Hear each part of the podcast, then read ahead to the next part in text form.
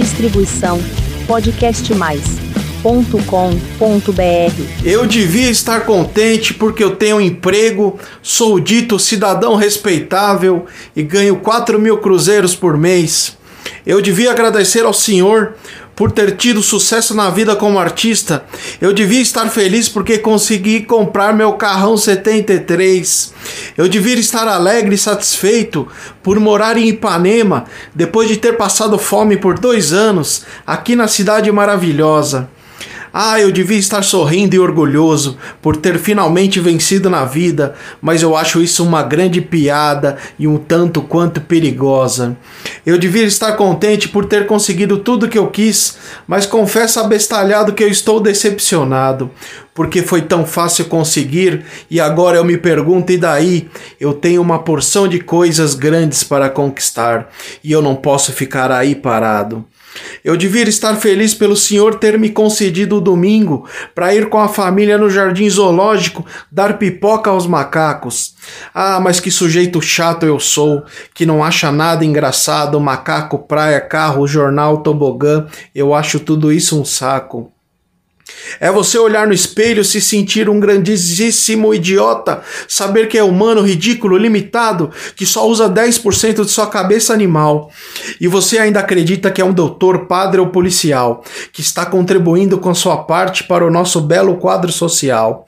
Eu aqui não me sento no trono de um apartamento com a, com a boca escancarada cheia de dentes, esperando a morte chegar, porque longe das cercas embadairadas que separam quintais, no cume calmo do meu olho que vê, assenta a sombra sonora de um disco voador.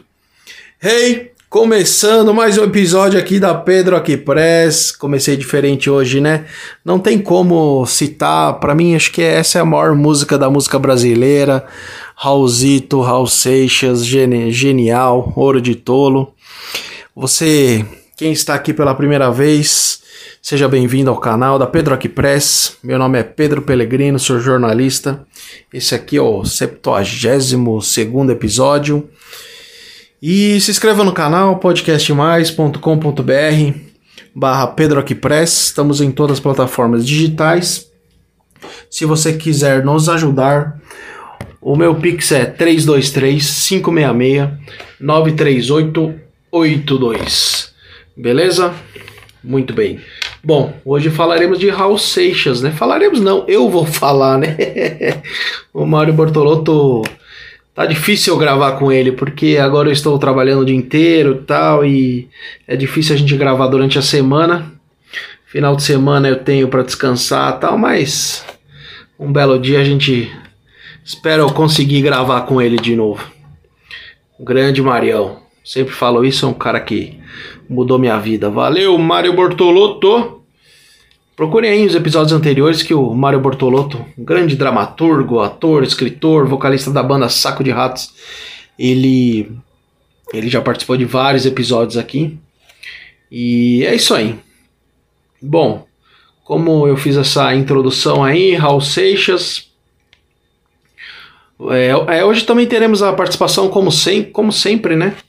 Do meu amigo Felipe Rodrigues, do sebo Muiraquitã. E para variar, ele deu uma dica bem legal aí. Daqui a pouco eu vou, a gente vai passar aí o, a dica do Felipão. Beleza? Bom, vamos começar aqui com a sessão do, do programa que é os aniversariantes da semana, né? Dia 11 de março de 1955, a Nina Hagen. Hey, Punky! Quem lembra daquela música do Supla tal? A Nina Hagen, que é, é atriz, é, ela tem uma porrada de discos. Figuraça. Dia 12 de março, março de 1956, o baixista do Iron Maiden, Steve Harris. Dia 13 de março de 1966, o grande Chico Science. Chico Science e Nação Zumbi é uma das minhas bandas prediletas brasileiras. Brasileira. Pena, pena que Chico Science morreu cedo, né? Mas mas está aqui a nossa homenagem. Um dia eu faço uma homenagem a um especial, um episódio especial Chico Science, que eu sempre gostei muito. Principalmente os dois discos são excelentes, né? Da Lama ao Caos e Afrociberdelia. Dia 14 de março de 1933, o Quincy Jones, grande maestro, né? Arranjador, tal, o cara, o cara é fera. Dia 16 de março de 1962, o grande Branco Melo, do Titãs. O Branco Melo já participou aqui do episódio que a gente fez especial Titãs. O Branco Melo participou. Pô, pra mim foi animal. foi um dia especial porque eu lembro que quando o Branco Melo me, me enviou o áudio né, da participação dele, foi o dia que saiu meu primeiro livro também. E não é uma vergonha, é o nome do livro. E, então foi um, foi um dia especialíssimo. Dia 17 de março de 1945, a Elis Regina, grande Elis Regina. Meu pai, que é, sempre foi muito fã dela, ele ia mandar um áudio aqui, mas fica para próxima. Estamos todos na correria, meu pai estava viajando, estava em São Paulo, voltou lá para Serra Negra, que é a cidade onde ele mora, então acabou não rolando o áudio. Fica para uma próxima. Quem sabe a gente faz o especial Elis Regina, né, pai? e o último aniversariante da semana também meu grande ídolo, dia 17 de março de 1967, um dos meus grandes ídolos, o Billy Corgan, baixista do Smashing Pumpkins. Gosto pra caramba desse cara. Também meio que na praia do grunge. Falam que Smash Pumpkins é grunge, mas tem muitas influências, né? Tem o baixista do Screaming Trees, também, dia 17 de março de 1967, o Van Conner. Muito bem. Bom, vamos vamos com a participação do, do Felipão, então, com a dica dele. E daqui a pouco a gente volta. Fala Pedro, tudo bem? Felipe do Cebu Muiraquitã. Vamos começar aí o Dicas Muiraquitã número 6 agradecendo o espaço aí para você. É, quem não conhece o Sebo, a gente está no Instagram, arroba e por lá você encontra os canais de venda.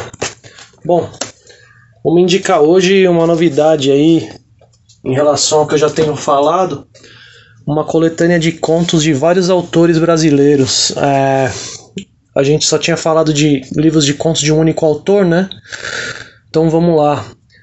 É, o livro chama A Penúltima Edição, uma coletânea que tem vários autores, entre eles o Pedro Luna, que é um escritor de Fortaleza. Eu não sei se ele. Eu acho que ele não tem um livro só dele de contos, mas ele tem vários contos publicados já. Inclusive na antologia que chama Devaneios Improváveis, que é organizada por um escritor de Brasília, o Gustavo Araújo. E dentro dessa coletânea aqui, a penúltima edição, que tem outros escritores como Rogério Brunera, o Sérgio Ferrari, Lucas Formaglio. É, eu gostei muito de um conto do Pedro Luna que se chama Fome Inerente. É, com certeza, vocês estão ouvindo meu filho aí, não tem problema. Com certeza, é, esse título aí é uma paródia do filme Vício Inerente, é, e a história é, é, muito boa, assim, acho que é um dos melhores contos que eu já li, na verdade. É sobre um homem que chega num consultório, acho que não dá para saber, é um doutor que ele diz, chega num psiquiatra ou no, um psicólogo, e o, ele começa a relatar um problema na vida dele, que é que tudo que ele vê, ele quer comer. Mas não é o que ele vê, assim, no sentido figurado, é realmente o que ele vê. Assim, se ele tá vendo um sofá do consultório, ele quer comer aquele sofá. Só que como ele sabe que ele não pode, porque ele tá em sã consciência ainda, ele vai para comer, ele, ele come comida, ele come é, arroz, feijão, hambúrguer para matar a vontade que ele tá de comer daquele sofá ou de comer da cadeira ou de comer do, da mesa do consultório, até que a coisa desemboca numa loucura tão grande que ele acaba confessando para o médico que ele realmente estava afim de comer o próprio médico, né? De almoçar ali o médico, né? O, o psiquiatra. E aí o cara começa a ficar. Ele não sabe o que fazer, né? Como é que eu vou ajudar esse cara? Fica pensando e tal. Aí o psiquiatra fala: Bom, vamos fazer um desafio aí é, a gente vai fazer o seguinte. Você vai ficar. Quanto tempo você aguenta aí sem comer? Sem querer comer, né? Aí o cara, ah, menos de 10 minutos. Menos de 10 minutos. Aí o cara fala: Bom, então você vai aguentar aí, senta aí no chão. O cara tá. Ah, ele senta no chão no consultório porque ele não cabe na cadeira, né? Ele é bem avantajado, né? O paciente. E aí nisso o, o médico tá sentado de frente para ele, né? Porque pra se igualar ali e tal, deve ser alguma técnica aí. E aí o cara começa a ficar nervoso. O paciente começa a ficar vermelho, suar, ficar muito mal. E o médico vai indo, e fala, o cara não vai aguentar, não vai aguentar. Aí, de repente, a cara do paciente muda, ele fica tranquilo, um sorridente. Hum, não se sabe o que aconteceu. Aí o médico fala, ué, que, que tá acontecendo? Aí ele aí é que ele fala. Aí o médico fala, como? Aí ele. Aí o cara fica, ué. Aí dá, vai passando, ele vai fazendo as perguntas, o cara falando de uma maneira estranha, ele fala, puta, você é foda, você é foda. Você. Como você não pode comer o que você quer, dentro desse tempo aí que você não aguenta, você tá comendo as letras. É isso? Por isso você tá tranquilo? Aí o cara fala assim. Aí o médico, puta que trapaça, né? Só que aí a coisa vai desenrolando e o cara vai ficando mais tranquilo. E aí o médico vai perguntar e ele fala. E o cara, o médico, pela primeira vez, pela primeira vez ele perde a paciência. E ele, você é um desgraçado, você, você tá comendo as minhas palavras. E o cara fica puto, porque o outro tava comendo, além de comer as próprias palavras, tava comendo as palavras dele. e a coisa vai desenrolando e no final tem um. Eles não conseguem mais um conversar com o outro. Fica incomunicável, porque ninguém mais consegue falar, porque o outro tá comendo todas as palavras. E no fim dá que o conto acaba que ele fala, e então ficaram sem palavras. E é essa aí a dica, Pedro Luna, o conto Fome Inerente, é, livro A Penúltima Edição. É, você encontra em sebos, em livrarias de usados por aí. E, bom, eu vou ficando por aqui com Dicas Muraquitã 6. E agradeço ao Pedro aí pelo espaço. E é isso aí. Até a próxima no Dicas Muraquitã 7, se não acabar o mundo. Falou, pessoal. Valeu, Felipe. Essa essa indicação que você deu desse livro aí, eu tenho esse livro, é muito bom, a penúltima edição. Muito legal esse. E inclusive tem um conto que chama Vlag Hotel, que é do Felipe Rodrigues, esse que acabou de participar do Sebo Moiraquitã, e o, e o conto é genial, chama Vlag Hotel. Até a gente ia transformar em, em, em curta, né? A gente se reuniu tal, fizemos algumas reuniões que a gente ia gravar esse curta. E eu, eu ia fazer um papel lá de um faxineiro maluco, pra variar. Só me colocam em papel de maluco, eu não, não entendo porquê. Mas aí acabou, veio a pandemia tal, o Covid. Acabou não rolando, né? Muito bem, eu, eu acabei de assistir o documentário do Raul Seixas. O início, o fim e o meio é espetacular, recomendo. Tem inteiro no YouTube aí.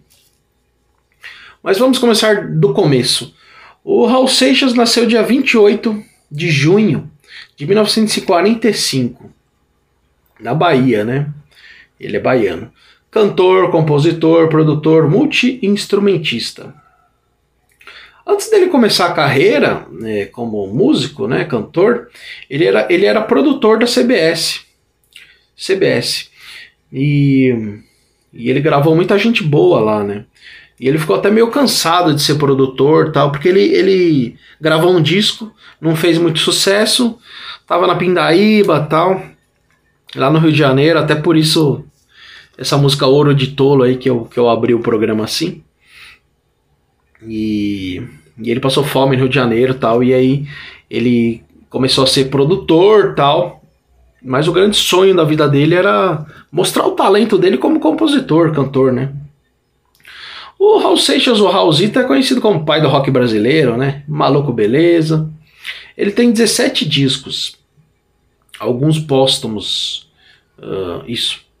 26 anos de carreira, né?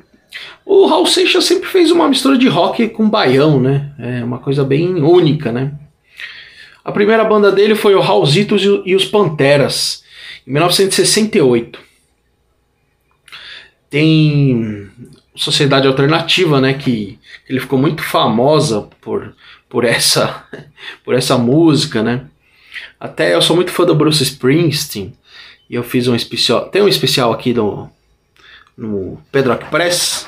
Acho que inclusive é o segundo episódio, se eu não me engano. Segundo terceiro.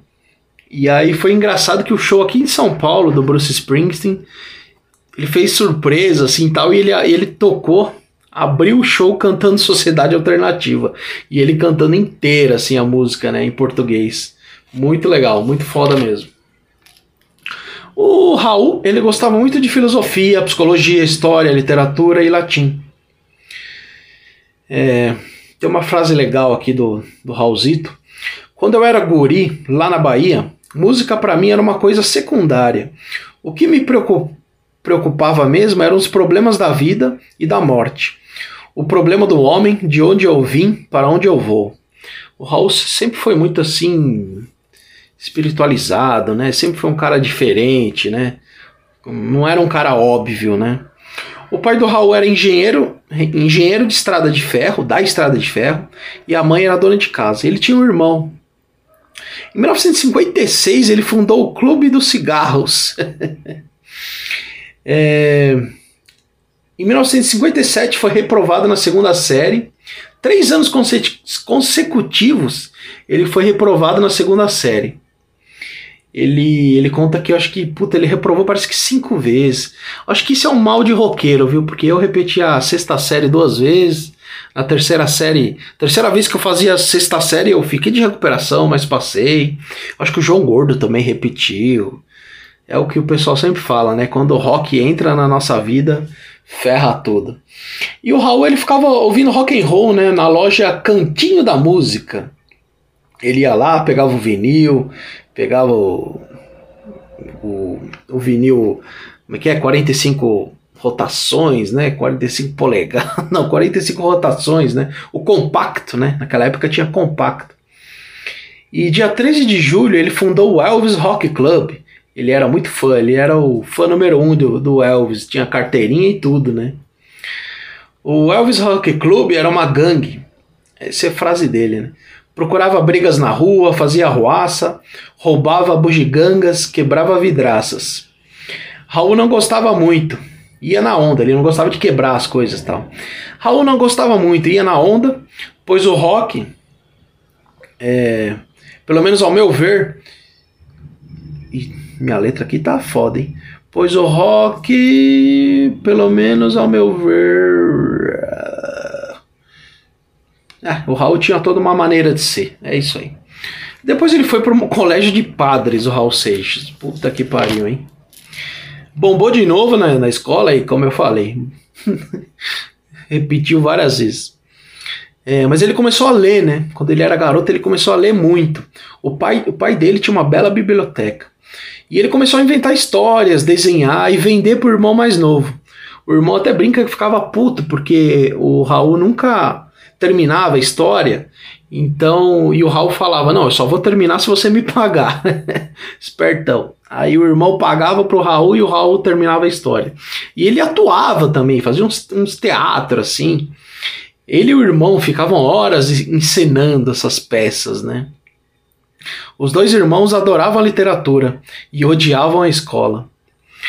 Ra... a frase do Raul: Eu era um fracasso na escola. A escola não me dizia nada do que eu queria saber.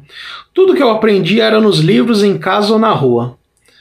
Aí, eu repeti cinco vezes a segunda série do ginásio. Nunca aprendi na escola. Minto, aprendi a odiá-la. é, Raul, eu era igualzinho você. Eu gostava de ir na escola por causa dos amigos, por causa das, das garotas, para jogar futebol. Agora, para estudar essas coisas era bem complicado para mim, sempre foi. É... Aí tem uma história legal que o Raul falsificou o boletim. E aí o pai perguntou se ele tinha estudado. Ele, sim, pai, estudei bastante e tal. E aí a mãe dele falou: estudou nada.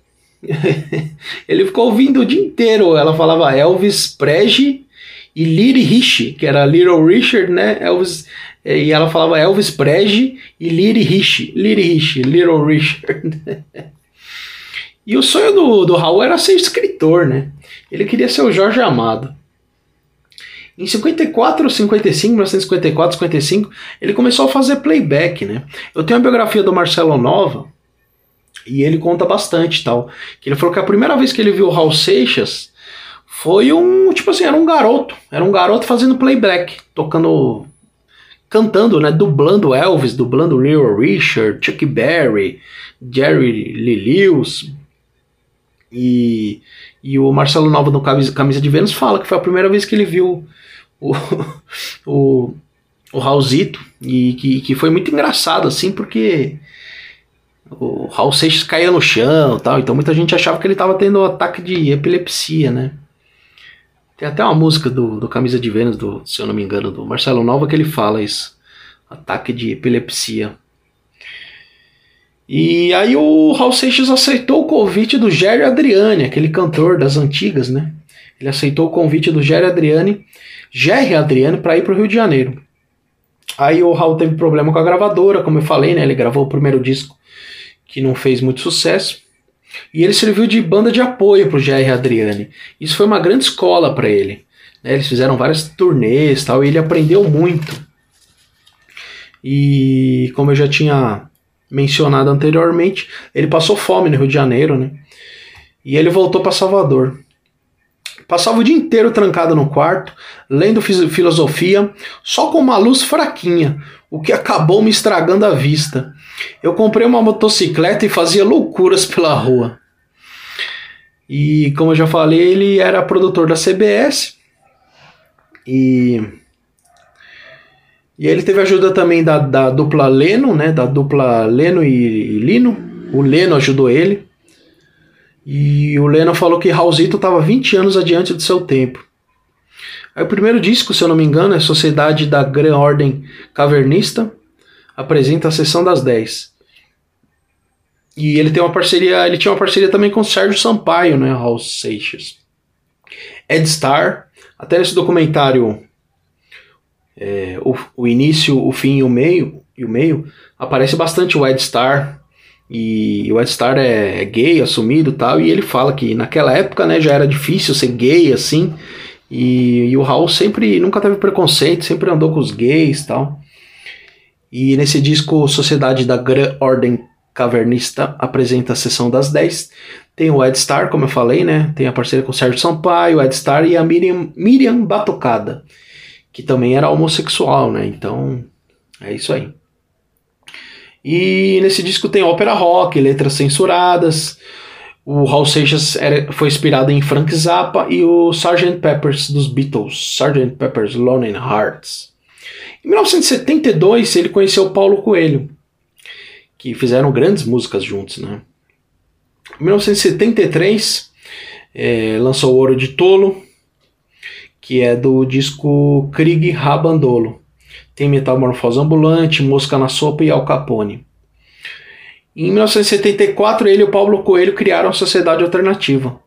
Eles gostavam muito do, do ocultista Aleister Crowley. E tem um disco, tem a música Gita, que vendeu 600 mil discos. E aí tem uma passagem triste, né? Que a ditadura, a censura pegou o Raul. E até tem uma, eu anotei aqui, que ele fala da, da época da ditadura Veio uma ordem de prisão do exército e me detiveram no aterro do Flamengo. Me levaram para um lugar que não sei onde era. Imagina a situação: estava nu, com uma carapuça preta, e veio de lá mil barbaridades. Tudo para eu dizer os nomes de quem fazia parte da sociedade alternativa, que, segundo ele, eles eram um movimento revolucionário contra o governo. O que não era. Era uma coisa mais espiritual. Preferiria dizer que tinha pacto com o demônio a dizer que tinha parte com a revolução. Então foi isso, me escoltaram até o aeroporto. Raul Seixas sobre o exílio ocorrido em 1974 em uma entrevista publicada na revista Bis em março de 87. É, ditadura é uma merda. Para quem deseja a volta da ditadura, apoia essas porcarias aí, esse governo maldito que está agora no poder. Tá aí, ó. Ditadura não serve para nada. É, em 1978 já tava. O Raul Seixas já tava, infelizmente, sofrendo com alcoolismo. É, 1982, o ano que esse cara que tá falando aqui com vocês. Em 1982, o Raul tocou na Praia do Gonzaga, em Santos. Eu estive lá faz poucos dias também, 15 dias. Minha mãe nasceu em Santos também. E ele tocou na Praia do Gonzaga, o Raul Seixas, e tinha 150 mil pessoas. É, em 1982 também, né? É, deu um grande problema, porque o Raul estava tão bêbado que ele fez um show e acharam que era um impostor, porque ele estava tão mal, e aí quiseram linchar, quiseram jogaram coisas no palco, quebraram tudo, tal. Em 1989 ele lançou o disco com o Marcelo Nova, né, que é muito bacana, que chama Panela do Diabo. E o Marcelo Nova ele meio que resgatou a carreira do Raul Seixas, que ele estava quatro anos sem tocar, estava no ostracismo e o Marcelo Nova o resgatou assim deu dignidade, infelizmente, né? Não, deu dignidade, felizmente, mas é que, infelizmente, é que o Raulzito tava no fim da vida, né? Mas o Raul Seixas, junto com o Marcelo Nova, eles fizeram mais de 50 shows. Então o Raul Seixas terminou a vida precocemente, né? Morreu cedo. Tinha muito problema no pâncreas, no fígado, tinha diabetes e bebia muito. Mas ele morreu tocando, né? E o disco que, ele, que foi lançado logo que ele morreu vendeu 150 mil discos. O Raul Seixas tem 17 álbuns, como eu já tinha falado, de estúdio, 6 ao vivo, 38 compilações, 6 EPs, 21 singles e 14 trilhas sonoras de filmes, de, de uma porrada de coisa, né? Muito legal. Raul Seixas. Eu a gente tem que sempre reverenciar os nossos grandes mestres, rockstars aí, heróis do Brasil, e o Raul Seixas é um, é um cara foda, né? Ele tem muitos fãs tal, mas ele é um cara diferenciado, né? Sempre foi um cara diferenciado. E procurem escutar outras obras, do, outras músicas do Raul Seixas, não só as mais conhecidas, porque ele tem muita coisa legal. E tem uma coisa legal também que eu, que eu anotei aqui também, que ele tinha muita coisa mística, né? O Seixas e tal. É, ele falou aqui, ó. Precisamente a 7 de janeiro de 1973, às 16 horas, quando houve um eclipse parcial, estava eu na Barra da Tijuca, perto do, do Recreio dos Bandeirantes, e avistei um disco cujos lados havia uma auréola cor de fogo em propulsão, quando surgiu e consegui visualizá-lo, uma coisa estranha me tocou, e só então percebi que era um predestinado e as coisas começaram a clarear para mim, sedimentando-me este conceito. Simbolicamente, pareceu-me viajar no tal disco voador e consegui ver a Terra com toda a sua problemática. Ao retornar da viagem espacial, não sei explicar o personagem que encarnei por alguns minutos, mas pareceu-me um jacobino dentro daquela Revolução Francesa. Refeito, Voltei a casa e passei a interessar-me pelo cósmico. Dois meses depois, acordei bem cedo com vontade de escrever. Era uma espécie de ânsia. Telefonei a um amigo e ele me aconselhou a voltar ao local do disco voador. Voltei e lá chegando tive um sentido amplo do que era a terra, o fogo, a água e o ar. Esse, esses quatro elementos que compõem um todo a ser vivido por mim, mas por etapas. Raul Seixas sobre a inspiração para compor Ouro de Tolo, em entrevista publicada na revista Amiga, em julho de 73. É, é isso aí. Muito bem. Estamos finalizando aqui meu pequeno resumo do Raul Seixas, né? Tem muita coisa para falar, mas por hora é isso. ah, eu, não falei também, acho que eu não falei sobre o parceiro de composição do Raul Seixas, o Cláudio Roberto, também que foi um grande parceiro dele musical, né? E o Raul Seixas tem, algum, tem alguns filhos, né? Com a Kika Seixas. E acho que ele tem uma filha que mora nos Estados Unidos. Se eu não me engano, tem mais um, mais um filho. É isso aí. A minha dica da semana é um filme que eu baixei, que é um filme japonês que chama Drive My Car. É um filmaço, viu? É um filme bem longo, tem quase três horas de duração, mas está concorrendo ao Oscar de melhor filme principal e de melhor filme estrangeiro e melhor diretor também. É a história de um cara, um dramaturgo tal, que ele vai encenar Chekhov em Hiroshima. E é baseado num conto do, do grande escritor é, Murakami, que eu gosto bastante também. Então eu indico aí é, Drive My Car, um filme muito bom pesado, assim, né? Um pouco, um pouco lento tal, mas tem muitas reviravoltas. Não sei se já estreou no Brasil, Drive Marcar. Esse diretor japonês, ele tava com outro filme em cartaz, até eu vi ali o, no Belas Artes aqui em São Paulo. Mas é isso aí, pessoal. Muito obrigado para quem escutou até o final. Se inscreva no canal mais uma vez, podcastmais.com.br barra Express.